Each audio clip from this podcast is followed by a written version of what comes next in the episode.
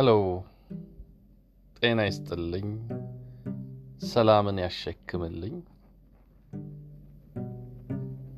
መረጋጋትን ያምጣልኝ። ዛሬ ይህ ድምፅ እንደገና ተመልሶ ውስጤን የሚረብሸኝን ነገር እንደ ገደል ማሚቱ ለራሴው ጮኸዋለሁ፣ ለራሴው ሰበስበዋለሁ። anyways ሀገራችን ኢትዮጵያ እየተተራመሰች ትገኛለች።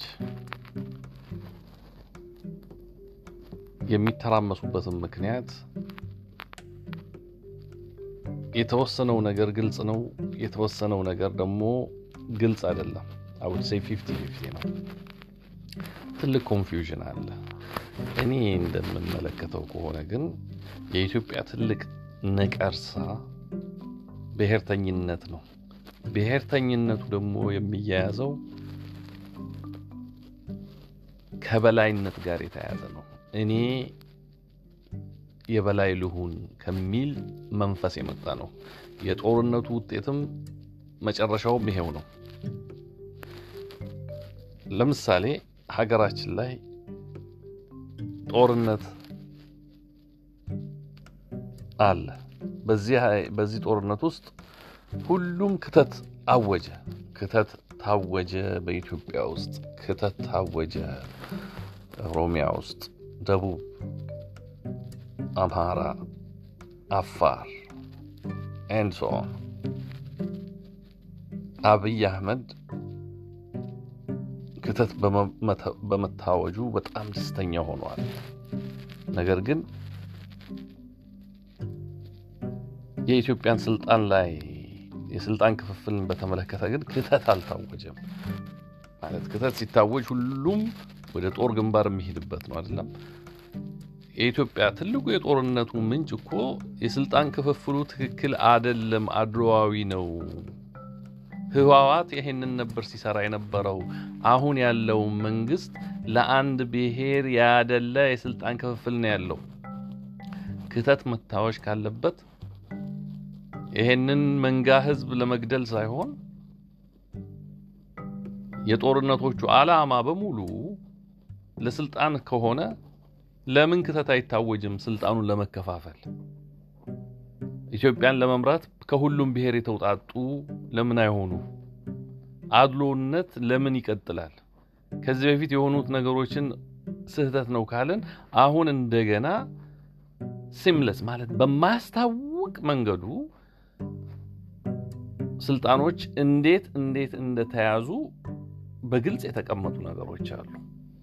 ለ sample የሆነ ሰው ይቀላቀላል እንጂ አብዛኛው ሰው አሁን ስልጣን ላይ ያለው ከአንድ ብሔር ነው። ይሄ ግልጽ ነው።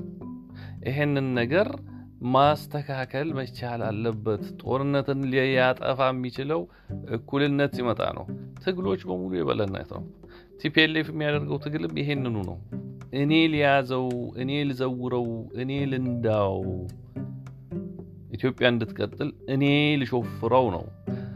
በአብይ አህመድ በኩልም የመጣው no no no no እኔ የተሻልኩ ሹፌር ነኝ፣ እናንተማ ከዚህ በፊት ገልብጣችሁናል፣ እንዲህ አርጋችሁናል፣ እኔ ልሾፍረው ነው። እኔ ደግሞ ሀሳብ አለኝ። ማን መረጣችሁና? የብሔር አስተዋጽኦ በሚታሰብበት ሀገር ላይ ትክክለኛ ፍርድ ሊመጣ አይችልም። ሰዎች በችሎታቸው የሚመሩት ሀገር መሆን አለ። መሪ ማለት ፕራይም ሚኒስትሩ ብቻ አይደለም።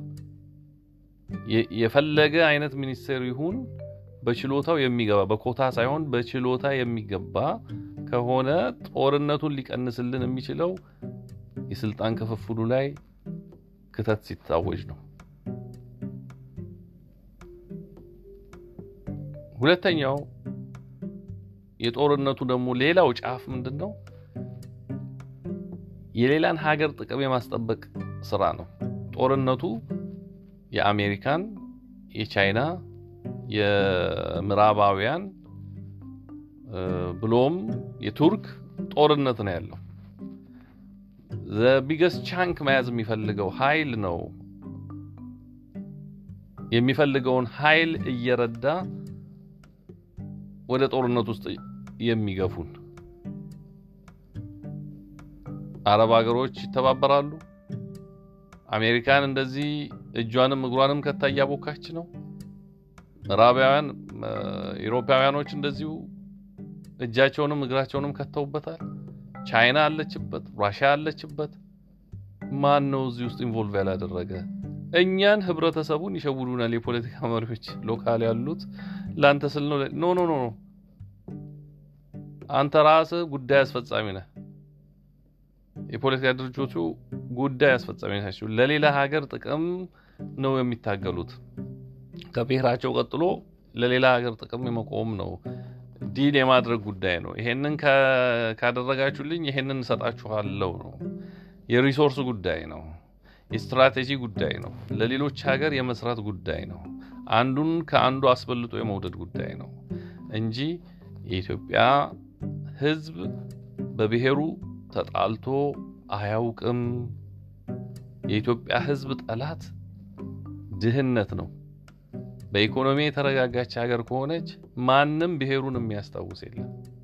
ማንም ብሔርተኞች እንድንሆን የሚገፋፉን ፖለቲከኞች ናቸው። የሚፈልጉት አቅጣጫ እሱ ብቻ ስለሆነ ይገባቸዋል።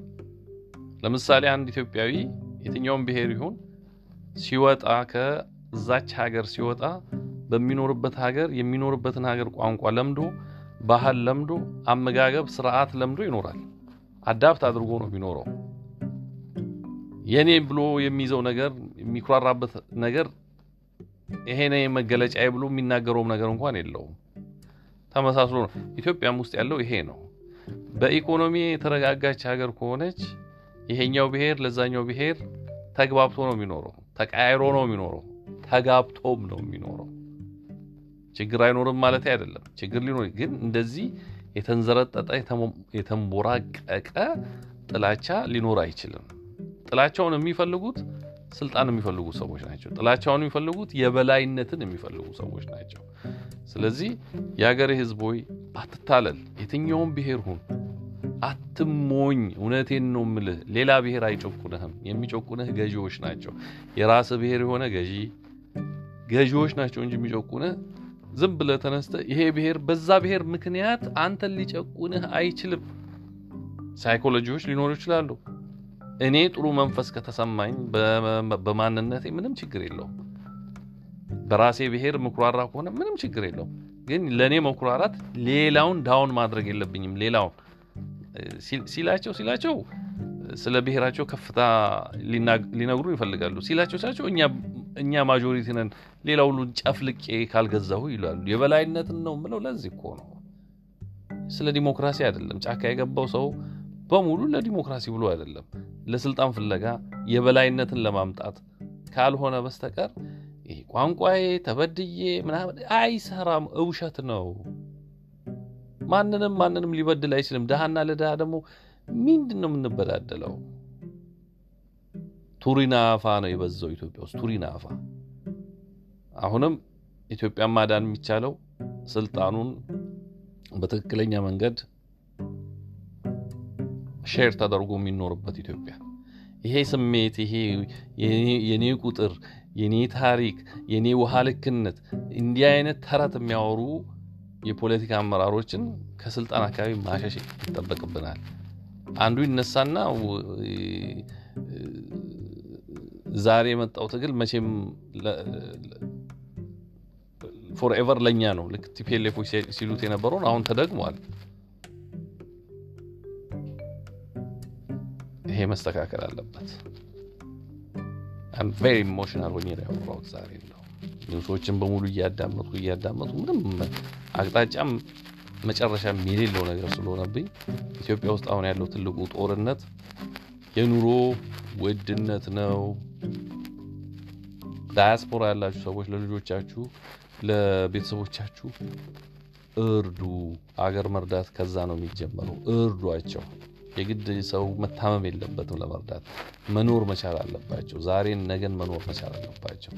እንተባበር፣ እንርዳ። አመሰግናለሁ።